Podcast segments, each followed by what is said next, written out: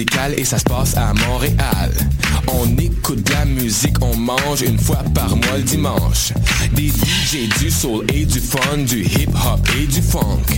Si tu connais pas l'adresse 221 Sainte-Catherine-Est, tous tes amis sont invités, il y aura plein d'activités. Parle-en, fais de la publicité, l'émission sera rediffusée sur les ondes de choc de 11h à midi chaque dimanche. Fresh, paint, beats, eat pour des journées captivantes. Le Café Aquin, c'est le café étudiant des sciences humaines, sciences politiques et droit. Situé au deuxième étage du pavillon Hubert Aquin, au local A2030, il est ouvert à toute la communauté de l'UCAM. C'est un projet étudiant entièrement géré par ses membres. Café filtre et spécialisé, sandwich, viennoiserie, jus, fruits et bien d'autres vous attendent dans une ambiance décontractée et propice au travail scolaire. Situé au deuxième étage du pavillon Hubert Aquin, au local A2030. Le café est aussi disponible pour organiser vos événements. Pour nous contacter, café.aquin@gmail.com ou poste 0291. Vous écoutez Choc pour sortir des ondes.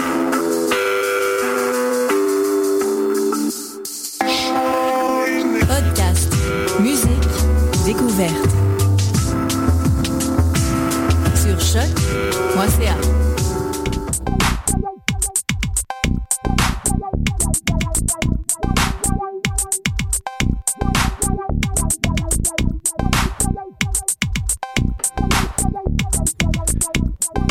Bonjour, bonjour à tous et bienvenue au 81e épisode de Pop en Stock, le podcast, votre rendez-vous hebdomadaire sur les ondes de choc.ca où l'on décortique et suranalyse tout objet, événement ou phénomène de la culture populaire. Pop en Stock est aussi, pour vous rappeler, un site web qui publie des recherches, une collection d'essais aux, éditions Tamer, une série de rencontres live, ainsi que dans un avenir pas trop lointain, un booktube et une tournée pan-québécoise. Mon nom est Jean-Michel Bertion, mais c'est avec beaucoup, beaucoup de plaisir que j'accueille aujourd'hui en studio ma co-animatrice Hélène Lorrain. Bonsoir. Mmh, bonjour Hélène. Ça va bien? Bien, oui, absolument. absolument. Euh, Hélène, qui est aussi l'auteur de Les filles aussi euh, jouent de l'air guitar, publié oui. Wing. Ben, c'est comme je faisais de l'air guitare, mais tu sais, on est à la radio. Fait que... Très, très, très. D'accord.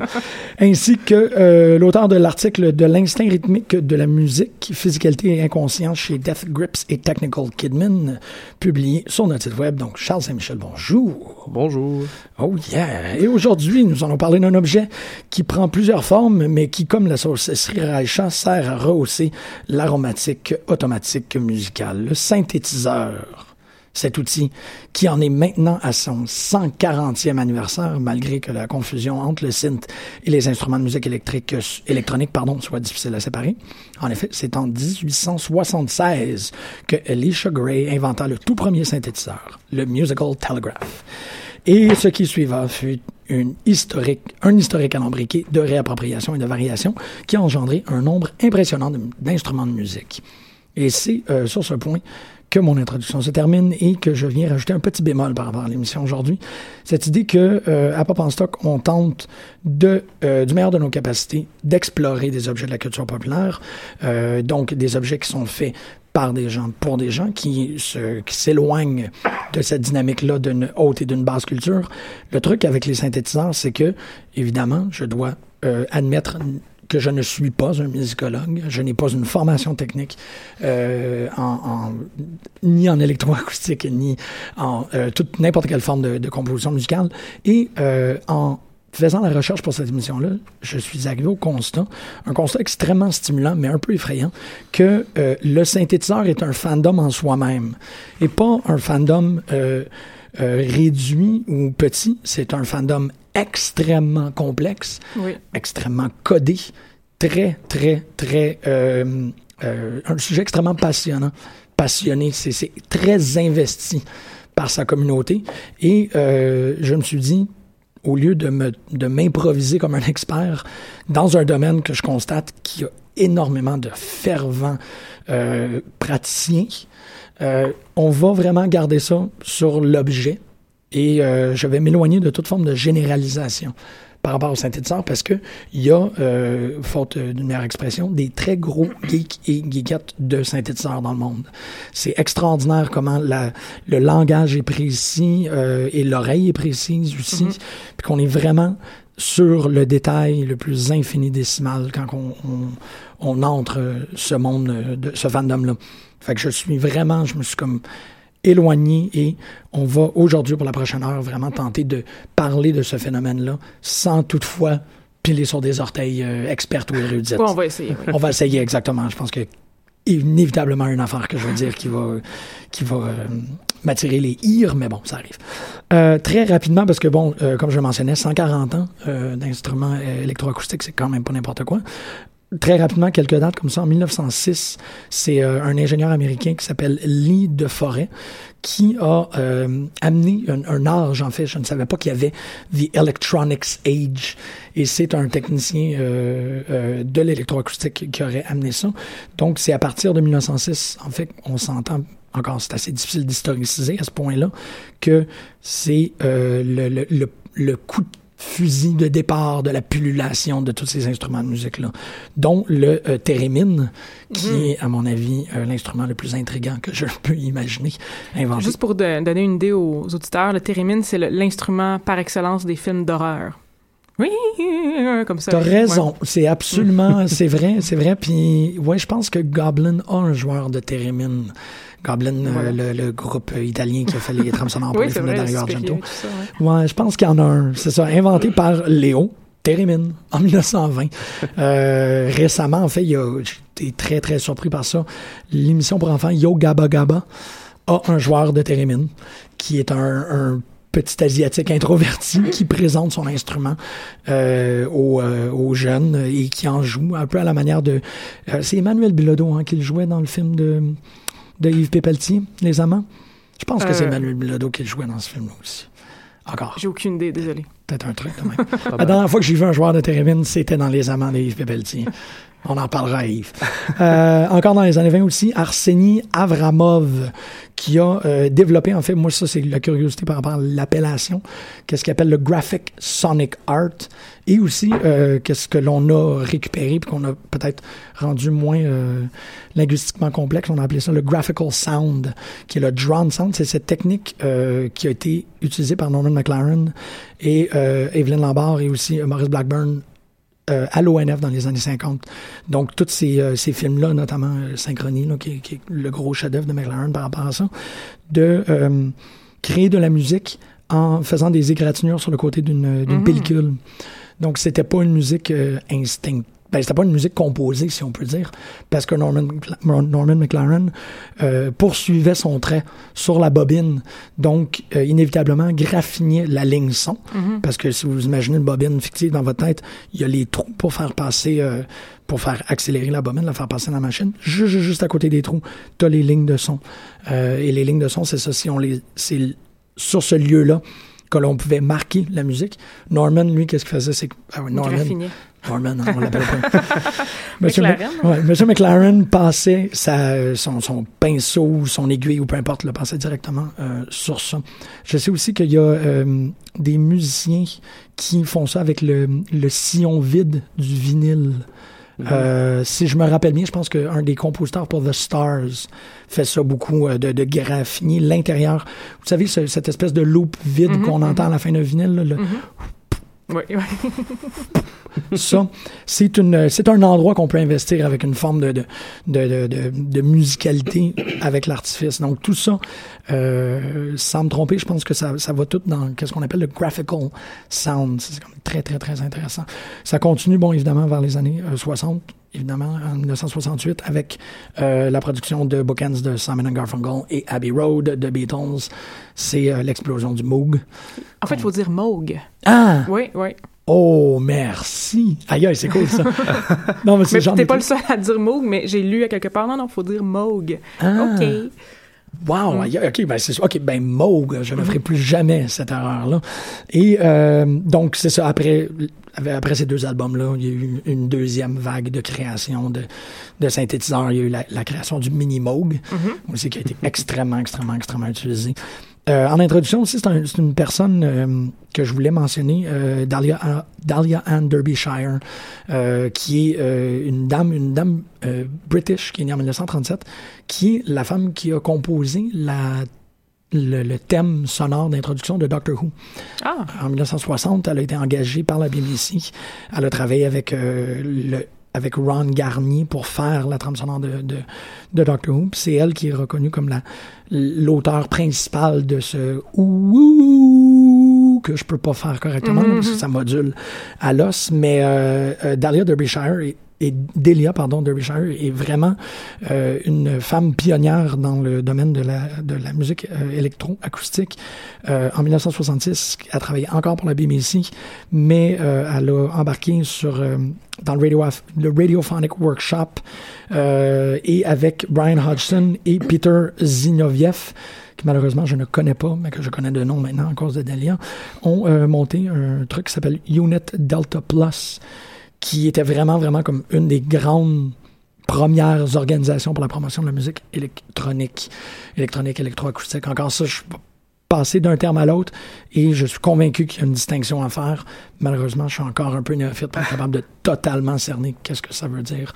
Euh, moi, Delia, je l'ai découvert parce que c'est elle qui a fait toute la trame sonore, euh, ben, qui a fait toute l'orchestration sonore pour euh, euh, Legend of the Hell House, qui est un film d'horreur extraordinaire, qui est vraiment, vraiment bon, que le travail sonore euh, à cette époque-là, surtout avec euh, Robert Wise puis The Hunting, il y a énormément d'attention qui a été mis sur la construction d'un environnement sonore. Et euh, Delia en a fait partie pour, euh, pour Hell House. C'était vraiment, vraiment cool. Rapidement aussi, il y a un, petit aspect personnel par rapport à ça, parce que je constate que le synthétiseur dans sa, forme maintenant populaire est quelque chose qui m'attire, moi, personnellement, énormément par rapport à la radio. J'ai eu euh, euh, une, petite formation avec euh, Ken Mallard qui m'a montré comment faire fonctionner un un pad MIDI et euh, une mini-formation aussi pour le- les séquenceurs, parce que je trouve que c'est très intéressant quand on fait de la radio, notamment du podcast, d'utiliser ces instruments-là pour créer, comme je disais, des environnements sonores très divers. Tu sais, c'est des trucs que je constate qui me proviennent de mon enfance.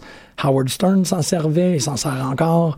Rosie O'Donnell est probablement un des, des exemples de, de personnalité qu'il a adopté le plus rapidement pour la télévision. Maintenant, c'est monnaie courante. Euh, en fait, je pense que, euh, que non, David Letterman l'a jamais utilisé. Mais euh, Rosie O'Donnell, on se rappelle, elle avait des bouts de, de euh, The Who, euh, The Who's Tommy de, de Ken Russell en autopress à côté de son de, de son bureau. Puis je constate son bureau d'animation, son émission, euh, son émission de jour.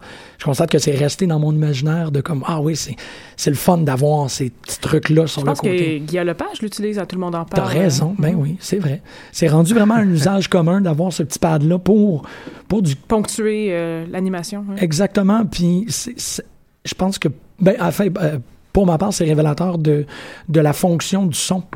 Oui, Autant qu'on est à la télévision, ils sont quand même en train de de- d'ajouter un, un support auditif augmenté. Puis ça m'a vraiment, euh, ben ça me charme. Puis vous allez voir là, avec la, la mutation du podcast et, et tous les trucs qu'on va essayer de faire dans la prochaine année, je vais probablement devenir de mieux en mieux avec ces objets-là. Mais euh, je laisse la parole immédiatement à Hélène parce que de ce dont tu veux parler, euh, cette... Oui, je vais juste commencer par une parenthèse. Ah oui, s'il vous plaît, je Il y a Wendy Carlos aussi qui a été super importante pour l'histoire euh, de la musique euh, au synthétiseur. C'est elle qui a fait la musique, qui a en fait qui a électrifié Bach, non Beethoven, désolé, Oh. pour euh, Clockwork Orange. Donc tout ce qu'on entend là, les, le, le- le Beethoven Ouais, euh, électrifié, ouais, ouais. oui c'est ça, électronisé, euh, ça vient de Wendy Carlos. C'était sur, c'était sur un Moog d'ailleurs. Ah. Et ça a beaucoup popularisé le clavier Moog. Si je me rappelle bien, la première... Là, là ça devient là, comme La des... première trance, là. C'est ça la question, non? Non, euh, je pense que Orange Mécanique est la première trame sonore entièrement électronique. Oui, je pense que oui. Euh, ok, je pense parce que qu'est-ce qu'on dit souvent à propos de Wendy Carlos, c'est qu'avant c'était Walter Carlos, elle a changé, c'est la première trance également. oh, une des, en tout cas qu'on sait là, c'est sûr. Euh, Tu viens vraiment d'ouvrir une porte très intéressante par rapport à comment est-ce qu'on peut altérer le son, puis comment est-ce que ça peut... Ben, l'altération du son, l'altération de l'individu, ah, mais ça, ben, c'est un autre- ouais. sujet. Je pense que ça ouais. faisait partie de son projet, en fait, un peu.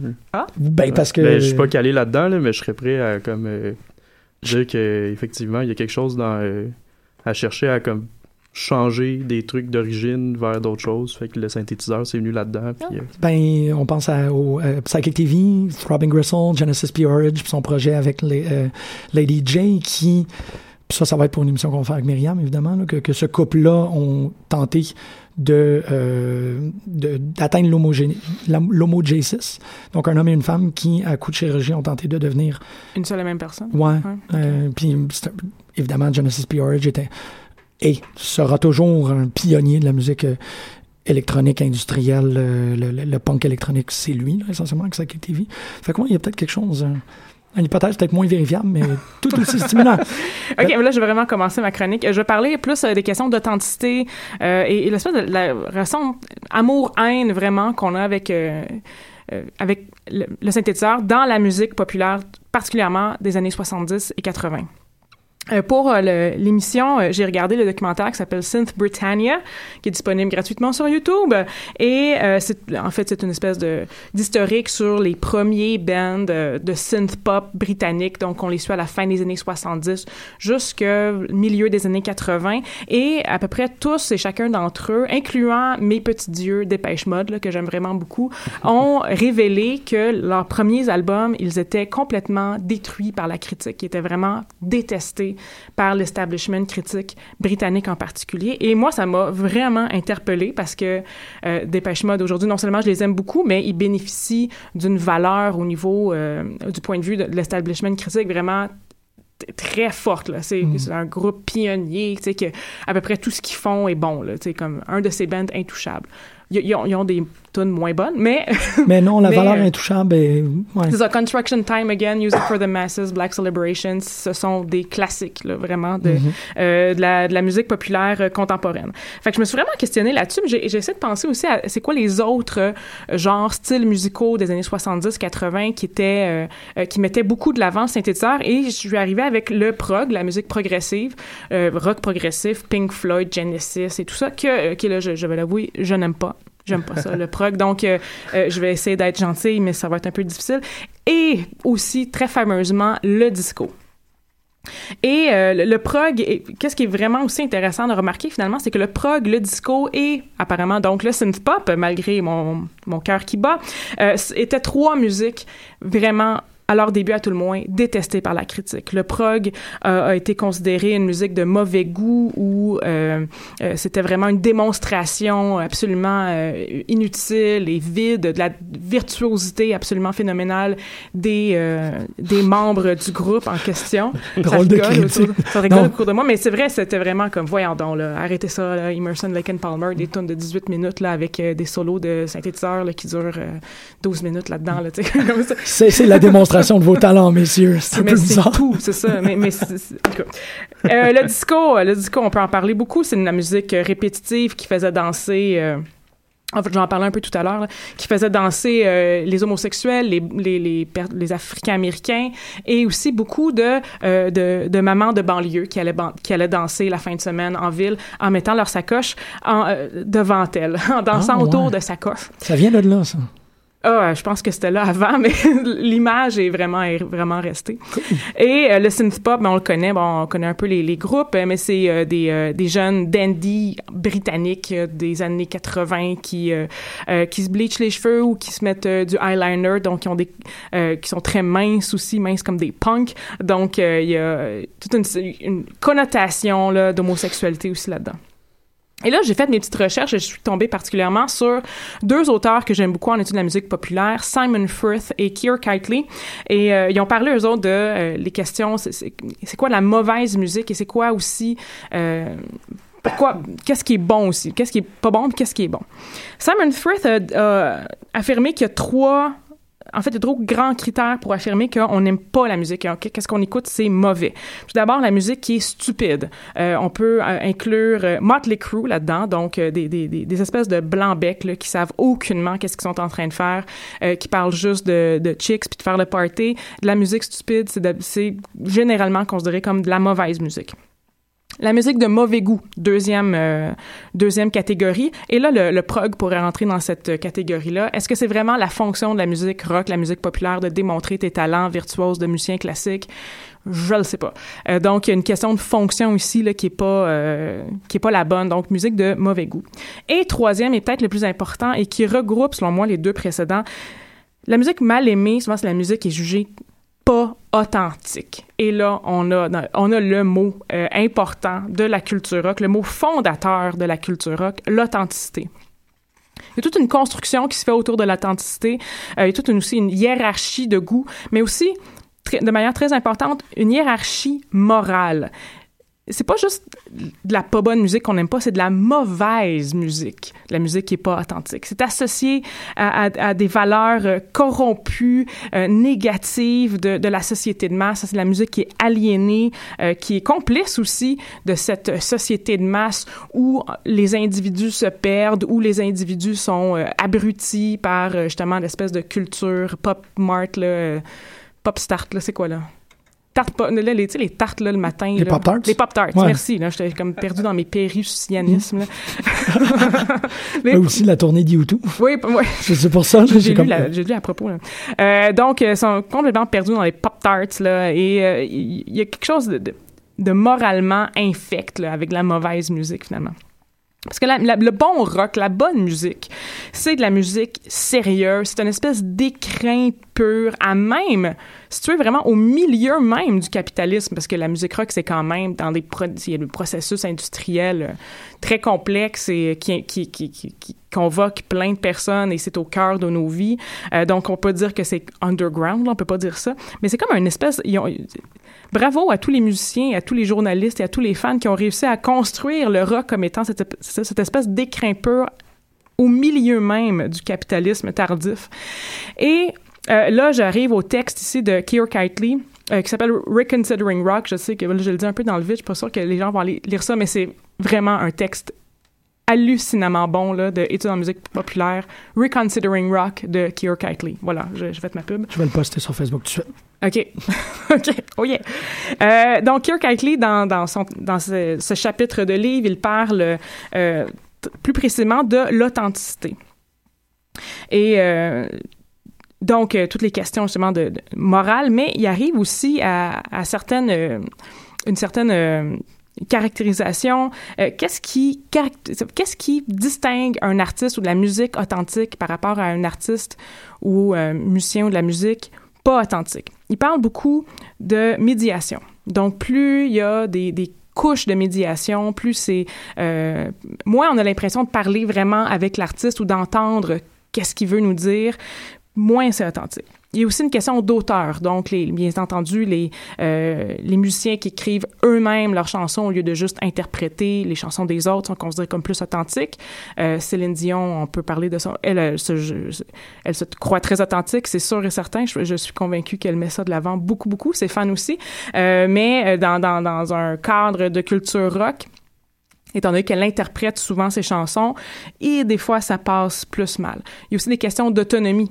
Euh, donc, euh, un artiste, est-ce qui peut fonctionner par lui-même ou il a l'air dépendant de plein d'affaires? De, la machine derrière, de la, machine. la construction, oui. En somme, juger de l'authenticité d'un artiste, ça implique de, juger des relations perçues euh, entre la musique elle-même, des pratiques qui sont sociaux, sociales, industrielles, et aussi l'auditoire. Et je vais revenir sur l'auditoire tout à l'heure. Euh, mais aussi, euh, je veux juste finir en disant que l'authenticité, juger de l'authenticité, ça requiert finalement un sens de l'effet entre guillemets objectif euh, ce qui est impossible de déterminer, mais un sens essayer de découvrir objectivement euh, qu'est-ce que la musique fait sur des facteurs comme la mise en marché, les technologies, ce dont on parle aujourd'hui, l'histoire même de la musique populaire, donc comment tu t'insères dans la musique populaire, les changements de style, etc. Il y a plein d'affaires. Et donc, l'authenticité, puis c'est ça, ça c'est très important à retenir pour le reste de ma chronique, c'est quelque chose de très contingent. Quelque chose, donc ça, ça veut dire que quelque chose qui est considéré pas authentique dans, dans un certain passé, dans un certain contexte, peut devenir authentique à l'aune de, de, de, nouvelles conjonctures et de, et de, de, de nouvelles euh, D'impondérables historiques. Oui, c'est ouais, ça. Ouais, et de plein de processus sociaux de mémoire et tout ça. Revenons au synthétiseur. Parce que là, j'ai fait ma belle, euh, parent- pas parenthèse, mais belle introduction sur la- la- la- l'authenticité. Donc, euh, pour revenir au, rock progressif, euh, comme j'ai dit tout à, l'heure, euh, il y a beaucoup de démonstrations d'une espèce de virtuosité vide à travers ça. Puis, j'ai beaucoup de misère de parler du prog parce que, comme j'ai dit tout à l'heure, c'est pas mon genre de musique préféré. Donc, je vais laisser ça de côté tout de suite. Parlons du disco et parlons du synth pop, plus spécifiquement. Ces deux styles-là sont des styles qui mettent vraiment la danse de l'avant. Tout, à- l'heure, on va écouter un, un extrait de Dépêche Mode et je vous mets au défi, les gens à la maison et même nous-mêmes en studio, de pas danser durant ce moment-là. C'est très, très entraînant. Le disco, on sait c'est quoi. Euh, euh, si on parle des grands noms, le Bee Gees, ABBA, Chic, mais il y a aussi euh, Giorgio Moroder, Donna Summer, euh, il y a plein d'autres artistes qui, sais, le Studio 54, et il y avait plein d'autres discothèques. Montréal, d'ailleurs, terre de disco. On était une des plaques tournantes du disco à la fin des années 70. Euh, et euh, toute cette association à la danse me ramène à la question de l'auditoire. J'ai dit tout à l'heure que l'authenticité, il y avait des questions de relation entre la musique, les pratiques sociales, industrielles et l'auditoire. Et là, j'y reviens. Qui danse? Qui peut danser? Qui peut aller à des clubs? Moi, Donc, euh, toi? j'y vais de ce pas. Non, mais souvent, la musique est reliée, en fait, La jeunesse. La jeunesse. Ouais. Les, enf- les enfants peuvent danser, ils peuvent pas aller des clubs, mais ils ont, ils ont cette liberté-là dans leur quotidien. Les femmes dansent beaucoup. Les, les... Quand on dit danseuse, juste danseuse, Mhm. ça nous met une certaine sphère en tête. Les femmes dansent beaucoup de- Ouais. depuis toujours. Euh, les homosexuels dansent beaucoup. Les, les Afro-Américains dansent beaucoup. Donc, il y a, dans ces, euh, auditoires-là, sauf peut-être les, Afro-Américains, que ça, c'est une autre question qu'on abordera peut-être un autre, jour, mais dans les, questions de femmes, enfants, homosexuels, il y a, beaucoup une idée comme de quoi c'est un, c'est un, euh, c'est des auditoires qui sont non discriminants, qui sont incapables de distinguer c'est quoi de la bonne musique. Et particulièrement si on se met à l'époque du disco où c'était euh, du boom boom euh, très accentué à chaque soir, tout le temps, et qu'il y avait plein de gens qui dansaient de manière mécanique là-dessus. Euh, justement, ça, ça, ça donnait pas l'impression qu'ils appréciaient vraiment la musique. Je pense qu'ils appréciaient plus la coke qui venait avec, puis le, le sentiment de party. tu sais. Donc, c'est, c'est, il y, a, il y a comme une, une construction que ces auditoires-là ne sont pas valides, et donc que la musique qu'ils aiment ne sont pas valides non plus. Et je pense que la mauvaise réputation des synthétiseurs vient beaucoup de là. Donc, musique mécanique, musique technologique, il y a une médiation de plus qui se fait entre le, les, les musiciens à la base et, euh, et l'auditoire. Je pense que tu vas nous parler de ça, euh, Philippe. Charles. Charles. Ah, Oui, Hey, oui, je vais parler de Hey, ça. ça. c'est vraiment une gaffe. Je m'excuse. C'est pas grave, c'est vraiment pas grave. Mais c'est enregistré. Sans rancune. Euh, et euh, mais il y a une médiation de plus, donc c'est comme s'il y avait une machine là entre l'artiste et l'auditoire. Et Ah, en ouais. plus, en plus, les auditoires qui écoutent vraiment la musique avec synthétiseur de manière avide, mais on n'a pas l'impression que c'est un auditoire valide qui reconnaît euh, justement la place de cette musique-là dans l'histoire de la musique et tout ça.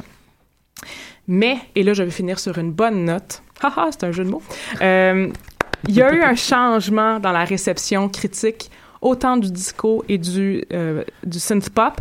Le prog, probablement aussi, mais ça, je m'y intéresse pas, donc on s'en fout. Euh, le, le disco, aujourd'hui, certains artistes disco d'aujourd'hui sont vraiment des, euh, euh, des petits dieux, à quelque part. Là, je pense à Giorgio Moroder, là, qui a été invité sur l'album de Daft Punk, qui c'est vraiment une des meilleures chansons de cet album-là. Il fait des tournées vraiment très prestigieuses. Il a été invité à Pop Montréal en- à l'automne dernier, je crois. Oui, exactement. Euh, puis c'était vraiment un invité de marque, d'honneur de, de Pop Montréal. Euh, Il y a Gino Socchio aussi, c'est comme une espèce de génie inconnu, euh, très obscur du... excusez-moi, du, euh, du disco. obscur du oui, disco. Oui, j'ai- Ah, yeah. j'ai entendu parler de lui. Je pense que c'est sur un article de, sur Pitchfork, quelque chose comme ça. C'est disponible sur Spotify. Euh, c'est un genre comme qui s'est complètement encabané, puis tu sais, comme qui jouait avec des synthétiseurs, comme Comme en parfait ermite, là. Oui, en parfait ermite. Wow. que comme quand il a, quand il a ressurgi, c'était comme 1985, c'était trop tard. Ah, non! comme- quelque chose comme ça. là. Oh. Puis euh, ouais, mais c'est disponible. Ouais, ça, on va le mettre sur la page web. On je vais, je vais retracer ça, puis euh, je vais vous mettre ça. Oui, s'il vous plaît. Euh, et euh, et aussi le synth pop aussi euh, les, les, les- les grands noms du synth pop sont aujourd'hui vraiment très euh, appréciés. Dépêche Mode Pearl, euh, Pearl Jam bien sûr oui. Pet Shop Boys. Ça c'est tellement le contraire là. Euh, et, et ça je crois que ça, ça a rapport avec un développement aussi de ce qu'on appelle l'authenticité moderniste. Donc, l'authenticité que j'ai décrite tout à l'heure, c'était très romantique. Donc, une, une authenticité, euh, on pense à le modèle Bruce Springsteen, là. Donc, une rockstar qui a l'air accessible, qui parle à ses fans directement, même s'il y a tu sais, même s'il y a tout un, appareil autour de lui, on est au courant, mais on a l'impression qu'il nous parle, que c'est, euh, qui, s'insère aussi dans une espèce de lignée où euh, la musique est, euh, tu populiste et tu sais il y, a pas il y a pas beaucoup de changements au niveau stylistique très sincère là, dans sa manière de se présenter alors que les synthétiseurs eux autres sont plus du côté de l'authenticité moderniste où là, là, on pense plus modèle David Bowie. Donc, euh, on, on joue plus sur l'esthétique. On, cher- on cherche à tout le temps à progresser, à trouver des nouveaux sons, à expérimenter ces nouveaux sons, à célébrer la technologie. Et ça, cette nouvelle branche de l'authenticité euh, s'est vraiment développée avec le punk. Oui. Donc, à la fin des années 70, début années 80, justement au moment où le synth-pop apparaissait, tout ça. Donc, c'est avec le recul qu'on a pu bien apprécier la musique dansante de synthétiseur à sa juste valeur. Et, on- voilà, je pense que je termine là-dessus. Et tu termines très très bien. On, on accompagne tout ça de, de tes petits, euh, tes petites divinités personnelles qui sont Dépêche Mode? Dépêche Mode, oui. On va l'écouter. Everything Counts. Euh,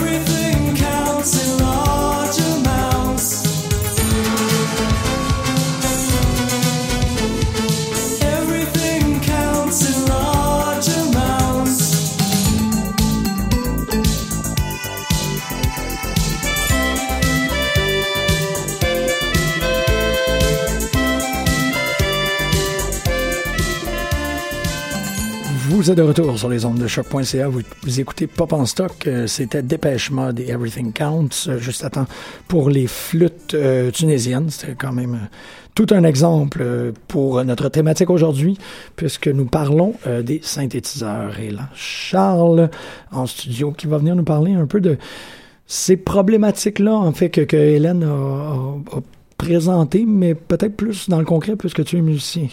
Euh, oui, puis euh, ben ça, ça continue un peu ce qu'elle disait, euh, clairement, là, mais je vais y aller plus d'un d'une espèce de, de- d'analyse anthropologique un peu de, de- du son puis de, de nos volontés en tant qu'humains. Donc Le c'est ça. plancher est à toi. Merci.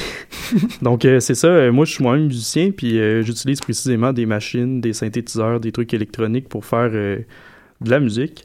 Puis j'ai parfois été confronté, euh, ou sinon c'était des amis à moi qui étaient confrontés à ça, puis qui me qu'on en parlait ensemble, à euh, des discours dans le fait, en, en fait, qui stipulaient que le, le- la musique électronique, euh, c'est c'est pas bon, c'est insignifiant, c'est impertinent, c'est facile à faire.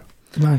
Euh, donc, euh, à ce moment-là, ça m'a frappé un peu. Depuis ce temps-là, je me suis intéressé à la musique dans ses rapports avec l'humain, euh, son histoire, bien avant la musique classique occidentale, parce que des fois, on est porté à remonter dans la musique classique, mais on n'est pas vraiment au courant. Peut-être qu'il y a bien des choses qui viennent avant ça, avant Mozart, Handel, etc.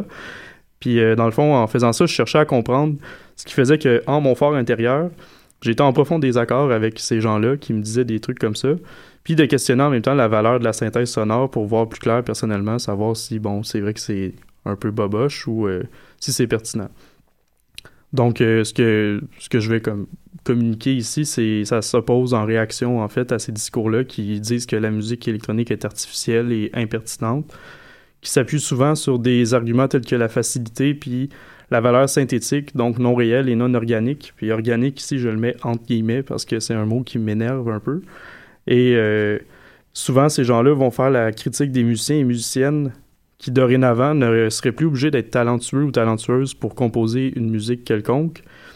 Puis ils stipulent souvent aussi que la synthèse sonore, c'est technologique et que, du coup, ça tend à diviser l'humain de son investissement musical. Wow. Puis euh, dans ce sens-là, euh, j'aimerais juste souligner là, que je sors pas ça de nulle part. Je, je continue un peu le, ce que Umberto Eco essayait de faire dans La musique et la machine, qui a été publié en 1964. Un petit article dans une revue euh, italienne à l'époque, où euh, il, il parlait déjà de ces problèmes-là, de, l'enregistrement, tout ça, de la, la- la culture de masse autour de la musique qui était produite euh, très rapidement à ce moment-là. Puis on se rend compte que le débat est pas fini. Donc, euh, je vais commencer en parlant... euh, Loin d'eux, en fait. euh, Ouais, non, c'est vraiment pas fini. Je pensais vraiment qu'Hélène, elle se rendrait, là, mais il faut, faut inclure dans ce débat-là euh, tout le. Euh, l'autotune. Oui, L'autotune En en fait effet. totalement partie. Là, on parce dit- qu'il y a sûrement moyen de faire de quoi de bon avec de l'autotune, sauf que c'est tellement généralisé que les gens sont portés à discréditer ça tout de Ben, c'est suite. ça, parce que ça a été, ça a été le, le, le, le bout. on a cassé beaucoup, beaucoup, beaucoup, beaucoup, beaucoup de sucre sur le dos de l'autotune Ouais. euh, dans les, les 5, 10 dernières années en musique populaire. D'après moi, on a dû faire la même chose avec le vocoder à l'époque, l'instrument qui permettait aux gens de juste parler dans un micro, mais à travers le synthétiseur de faire les notes de leur voix. Fait que, Mm, certainement. ouais. Ouais. Euh, donc, euh, en premier, j'aimerais ça parler des intentions anciennes, euh, archaïques de, de, de l'humain, musicalement parlant. Donc, en m'intéressant au passé, je, je veux souligner les, ra- les, les rapports que l'humain entretient depuis des lustres avec la synthèse sonore. Puis, dans le fond, euh, j'aimerais ça euh, parler de... de- J'ai trouvé ça dans un petit article qui s'appelle History of Sampling, qui a été publié en 96 par euh, Hugh Davies. Je sais pas si je le dis bien. Hugh, ouais. Hugh. Mhm. Et euh, dans le fond, il parle là-dedans de. C'est une histoire du sampling, mais au début, il propose le fait que la synthèse sonore, ça date pas d'hier, puis que ça date pas non plus du premier synthétiseur, mais que déjà, il y avait un instrument qui s'appelait l'hydrolyse romain Oh. à l'époque romaine, l'époque médiévale, qui était installé. C'est un orgue qui est installé dans toutes les cathédrales à l'époque. Et. euh, il y avait des, des rangées de tubes, parce qu'un orgue, c'est comme plein de rangées de tubes, Mhm. qui étaient nommés euh, à partir de, des noms d'autres instruments qui existaient déjà. Dans le fond, ça stipulait Ah. le fait qu'il y avait des timbres de tubes d'orgue qui étaient supposés ressembler qui pouvait mimiquer un autre instrument. Ça fait que tu avais Ouais. déjà un, un proto-clavier C'est ça, exactement. imitateur. Wow! Ouais. Fait que ça- je sais pas quel instrument ça imitait exactement, mais c'est pareil comme avec les synthétiseurs électroniques digitaux qu'on a aujourd'hui, Mhm. qu'il y a un son euh, brass, big brass, puis euh, là on a des pads complètement synthétiques, tout ça, sauf que il y a quand même toujours un- une idée de comme sampler des vrais instruments puis les mettre sur un clavier. Donc euh, ça date pas d'hier. Et encore plus loin que ça, en Chine ancienne, il mentionne le fait qu'il y avait une synthèse verbale qui était recherchée. De, dans le fond, dans les mythes anciens, on cherchait à synthétiser, reproduire les, euh, les sons de la nature à travers notre corps. Ou euh, dans les légendes aussi, pour raconter tout ça, on faisait ça. Puis il parle en Chine justement d'un temple où il paraît qu'il y aurait des tubes avant, qu'il y aurait du vent là, qui passe dedans, Mhm. qui aurait été installé, que quand que tu ouvres la porte, ça reproduisait le son de quelqu'un dans la langue quelconque en Chine qui était parlé, qui disait euh, de s'il vous plaît fermez la porte. Quand la porte se refermait, ça disait merci d'avoir fermé la porte. Wow! Fait que c'était des tubes qui reproduisaient la voix humaine. Ben, tu, tu mentionnes ça, puis ça me, ça me rappelle un voyage que j'ai fait au Mexique euh, dans le, le lieu sacré de Chichen Itza. En fait, euh, il y a façon de se positionner correctement euh, au niveau du sol. Euh, en, en fait, c'est évidemment là, une, une position extrêmement précise qu'il faut prendre euh, face à tous les temples qui, si je me rappelle bien, ont tous des, euh, des noms d'oiseaux. OK? Euh, et quand on tape des mains de cette position-là, la réverbération du son des, euh, des mains qui montent les escaliers et qui se rendent au, euh, au temple principal, là, si on peut dire, la, la- la- la petite maisonnette qui est en haut, euh, faisait des imitations de ces bruits d'oiseaux-là en particulier. Ah. Donc, tu peux taper des mains puis t'entendais un oiseau qui te, qui te rappelait. Puis ça, c'était ben, une science extrêmement précise, malgré qu'on Ben oui. qu'on dit que c'est des, des peuples euh, des peuples anciens, mais qui étaient capables de, avec la- l'architecture littéralement, là, reproduire des sons. C'est fascinant que tu Ça ça. va me fait vraiment dans le même sens que ce que je veux dire euh, par la suite aussi. Ben C'est ouais. c'est tout connecté, ces affaires-là, parce qu'on se rend compte que il y a, il y a rien qui arrive pour rien. Puis qu'un synthétiseur, ça fait pas juste sortir de nulle part puis devenir soudainement l'artificialité du monde qui nous entoure tout d'un coup, là, comme ça, en 1970, ben, en 1800. qui- 1976, oui. Et voilà. Non, Donc, non, euh, c'est qu'il y avait, il y avait une. Évidemment qu'il y avait une volonté humaine. C'est ben que oui. là, les- la technique a, est venue rejoindre l'imaginaire, puis l'ingéniosité, puis la curiosité humaine. Mais oui. Fait que c'est ça, dans le fond, ça m'amène à mon prochain point qui est euh, la musique du corps que, que j'appelle. Euh, C'est pas moi qui ai inventé ce terme-là non plus, là, mais euh, juste euh, proposer une petite hypothèse en partant déjà par rapport à- au rythme et au corps que j'ai trouvé dans un petit texte qui s'appelle Musique inconscient qui a été écrit par Georges Grodek en 1927. Ça date un peu, puis des fois c'est un peu douteux comme texte, mais cette euh, hypothèse-là est pertinente, je trouve. Il parle du fait que quand on est bébé euh, dans le ventre de nos mères, euh, dans le fond, tout ce qu'on trouve à faire à ce moment-là, parce qu'en en fait, on réfléchit peut-être même pas encore, mais on est en train de se construire biologiquement, puis tout ce qu'on entend, quand on arrive à entendre à un certain point, c'est le battement du cœur de Mhm. notre mère. La Et il paraît, corps. oui, puis il paraît que euh, au fil du temps, ben nous, avec notre cœur qui grandit puis qui euh, se construit, ce qu'on essaie de faire, c'est qu'on essaie de s'harmoniser avec le cœur de la mère puis de battre en même temps que lui.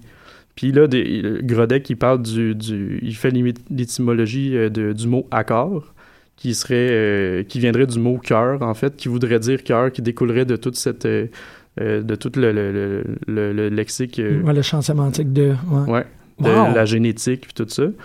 Donc, euh, indéniablement, on peut pas passer à côté du fait que le, corps euh, fait de la musique. Déjà, le rythme est en dedans de nous. Et euh, ce qui m'amène à dire aussi qu'une fois euh, venu au monde, ben on, a commencé à essayer pour s'exprimer parce que moi, je suis pas mal persuadé que la- le- avant le langage, il y a eu d'autres formes de langage. En fait, on peut considérer la musique comme un langage. Mhm. Ça, c'est euh, chose commune. Ouais. Mais euh, avant la parole, les mots, il y a eu les- les- la communication juste verbale.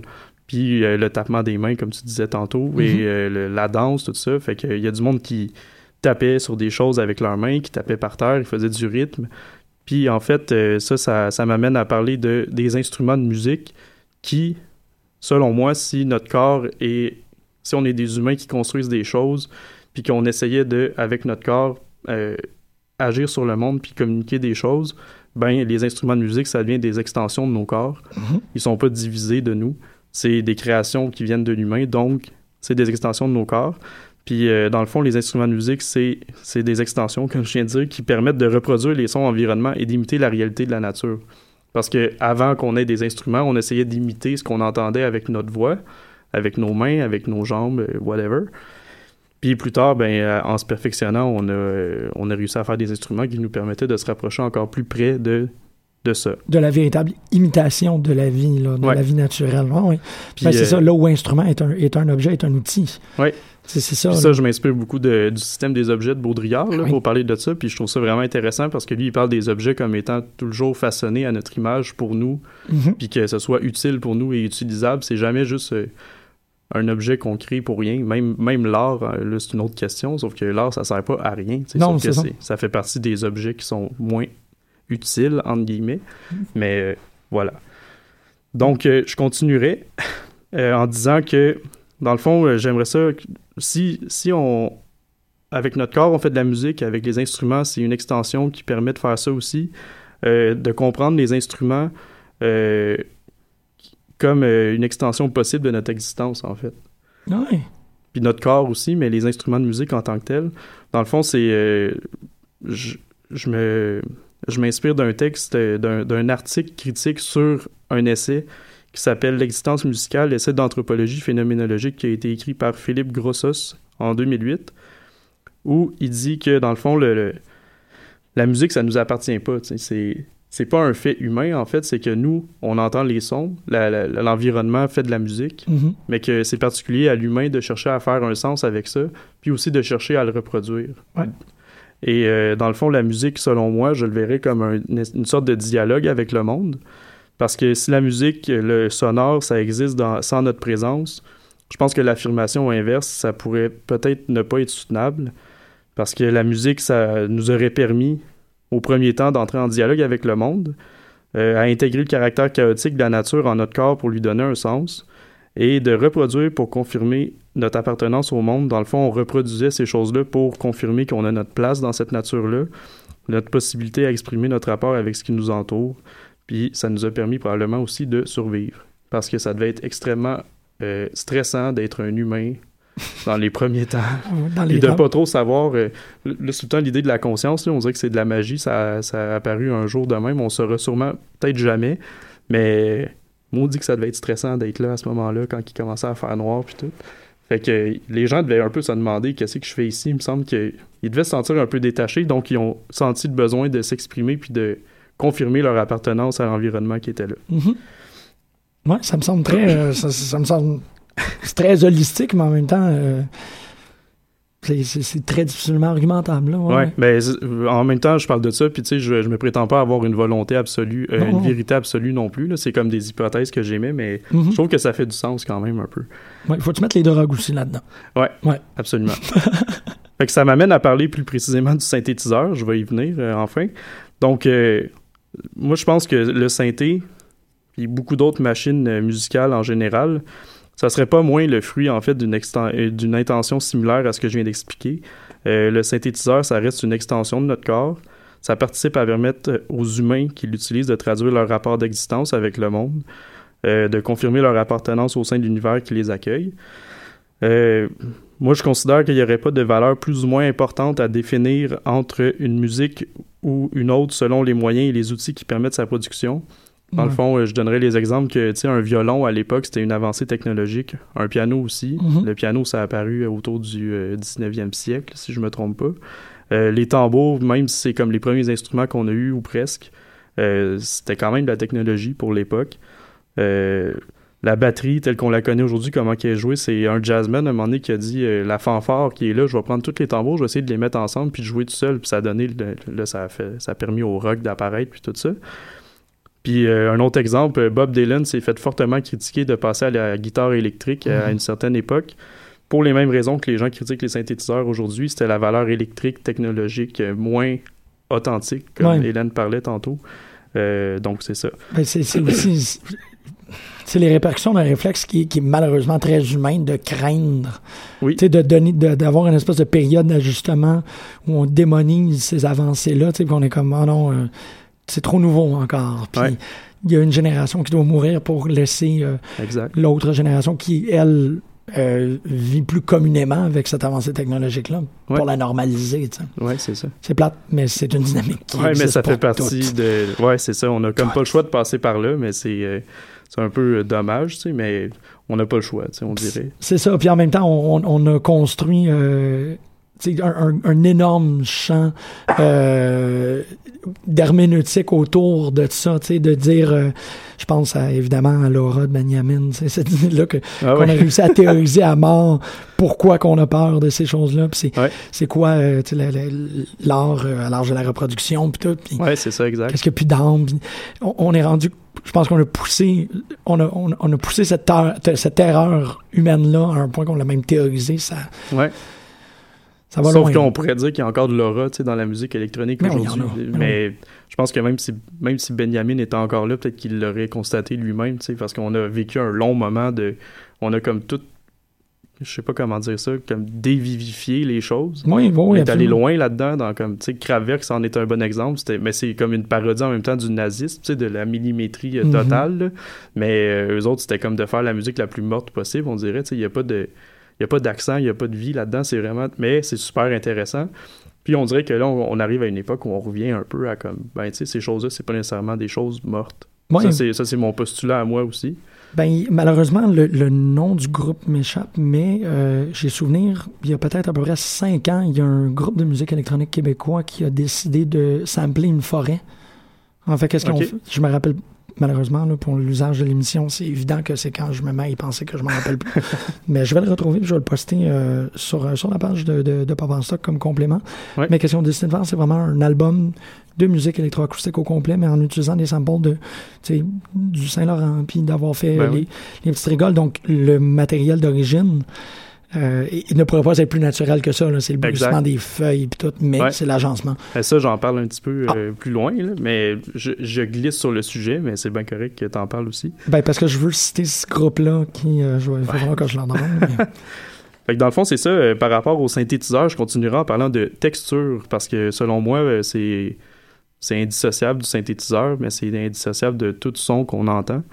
Dans le fond, euh, je trouve qu'il serait pas admissible non plus de valoriser ou dévaloriser une musique selon son degré de difficulté qui l'a fait naître. Parce que, en fait, euh, comme euh, Hélène parlait avec la virtuosité tantôt, c'est pas nécessairement important, ça. Parce que la musique, à, la lumière de ce que je viens d'énoncer plus haut, c'est une question de texture et de vie, en fait, selon moi. Puis la complexité et la virtuosité musicale, c'est des concepts culturels, particulièrement occidentaux, je pense, issus de notre rapport écrit à la musique. Et euh, du coup, notre possibilité d'expérimenter la complexité de la forme à partir de sa valeur écrite nous a permis de devenir des virtuoses de la musique. Puis c'est pas inintéressant, moi j'arbore pas ça, sauf que c'est pas juste ça la musique non plus. Puis euh, ça, euh, je me suis inspiré d'un texte qui s'appelle Musique et anthropologie, la conjonction nécessaire, paru en 2004, écrit par Bernard Laurent Jacob et Myriam Rosling Olsen. Donc, pour continuer, euh, la musique, c'est donc un rapport au monde, euh, à la communauté. C'est pas un rapport nécessairement au talent ou à l'individu. Puis euh, chacun de nous, on possède cette, cette possibilité-là de rythmer notre existence. Mhm. Herbie Hancock, dans une vidéo sur YouTube que j'ai trouvé, dit No matter what kind of instrument we have, we use them according to what we feel. Donc, ça, ça parle un peu de ça aussi, du fait que c'est pas important quel instrument qu'ils ont, c'est leur feeling, c'est ça qui importe. Donc, euh, je conclurai en disant ceci. Euh, je trouve qu'il semblerait préférable, à l'inverse d'un pessimisme technologique et d'une sorte de phobie du cataclysme causé par celle-ci, de voir chaque nouvel outil comme le déploiement d'un éventail infini de nouvelles possibilités. Euh, plus particulièrement en musique, je trouve ça intéressant de voir euh, comment l'allusion, euh, l'illusion d'une évolution humaine nous permet plutôt de comprendre que malgré le perfectionnement technologique, il reste que nos intentions profondes restent à peu près identiques et qu'il serait probablement bénéfique de s'intéresser plus particulièrement au sujet. Puis euh, je finirai en disant que chaque nouvel outil, tel le gourdin ou le feu dans les temps anciens, ça nous permet toujours soit de créer ou de détruire. Puis la musique, je trouve que ça fait partie de ces formes qui pourraient nous permettre un changement de perception à ce niveau-là. Merci énormément, en fait. C'était super instructif, puis c'était très, très bien amené. euh, Ben, ça fait plaisir. Merci beaucoup pour Très ta... content. Oui, oui, très, une, très, très belle conclusion. Puis c'est, c'est- ça ouvre un peu ce champ-là par rapport à la réflexion de qu'est-ce qu'on disait un peu avec Hélène, de, Ouais. de altérer les, vibrations, altérer le son, peut-être que ça nous amène à, à se re-questionner nous-mêmes en tant qu'humains. Ouais. Euh, Altérer les perceptions, en fait, à travers plein de trucs qu'on est capable de faire. tu sais. Oui, c'est ça. Puis qui sont, comme tu dis, des, des, des- les instruments sont des extensions de notre corps. Donc, Ouais.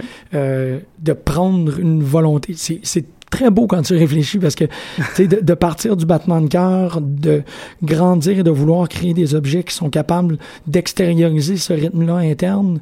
L'extériorisation du rythme fonctionne de manière à causer un feedback par rapport à notre monde qui nous renvoie des signaux Ouais. qui, lui, viendra nous affecter. C'est ça. Puis ça, ça fonctionne autant de, de c'est ça, de cette tradition ultra griot de un gars dans le bois tout seul Mhm. à euh, David Lee Roth, là, de- dans une foule, Ouais. dans un, un- un amphithéâtre japonais qui reçoit 43 000 euh, nippons qui gueulent après. C'est, Ben souvent, c'est ça l'important en musique, c'est aussi l'effet de, de- de- d'être ensemble. Tu sais, tantôt, Ouais. Hélène parlait des gens qui dansent mécaniquement, qui étaient critiqués de danser un peu comme des, des zombies, euh, puis de pas écouter la musique, mais il y a des, des théories en sciences des religions qui disent que le- quand on commence à, à tout être ensemble sur le claquement d'un métronome, il y a quelque chose qui se passe. On n'est plus dans le monde de, de, de- de- de tous les jours. On est ensemble dans quelque chose de différent. Ça, je pense que ça, ça nous affecte encore aujourd'hui, même si on pense être complètement euh, désacralisé de tout. là. ouais, ouais, dans Mais le- ça, c'est un autre sujet vraiment riche et vraiment intéressant. Et... Et ça sera pour une autre émission, Ben mais tu as très bien euh, mis la table pour euh, Computer Love de Kraftwerk. Je te remercie encore. On va aller écouter ça. Merci. Bonne semaine. Popez tout le monde.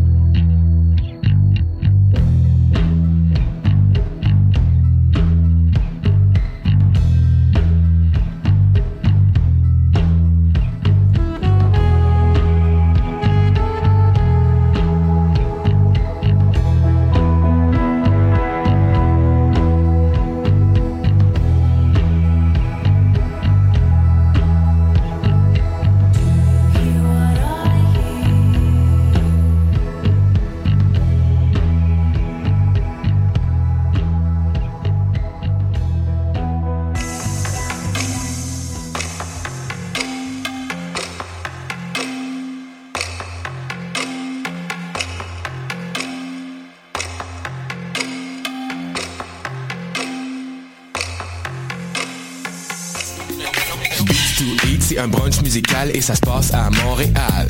On écoute de la musique, on mange une fois par mois le dimanche. Des DJ du soul et du fun, du hip hop et du funk. Si tu connais pas l'adresse 221 Sainte-Catherine-Est, tous tes amis sont invités, il y aura plein d'activités. Parle-en, fais de la publicité, l'émission sera rediffusée sur les ondes de choc de 11h à midi chaque dimanche. Fresh, paint, beats, eat pour des journées captivantes. Le Café Aquin, c'est le café étudiant des sciences humaines, sciences politiques et droit. Situé au deuxième étage du pavillon Hubert Aquin, au local A2030, il est ouvert à toute la communauté de l'UCAM. C'est un projet étudiant entièrement géré par ses membres. Café filtre et spécialisé, sandwich, viennoiserie, jus, fruits et bien d'autres vous attendent dans une ambiance décontractée et propice au travail scolaire. Situé au deuxième étage du pavillon Hubert Aquin, au local A2030. Le café est aussi disponible pour organiser vos événements. Pour nous contacter, café.aquin@gmail.com ou poste 0291. Vous écoutez Choc pour sortir des ondes.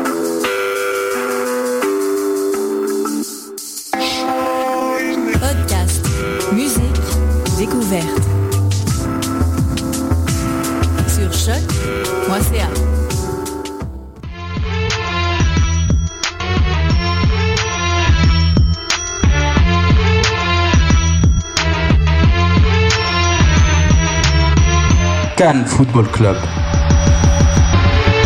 L'alternative foot. Bonsoir à tous.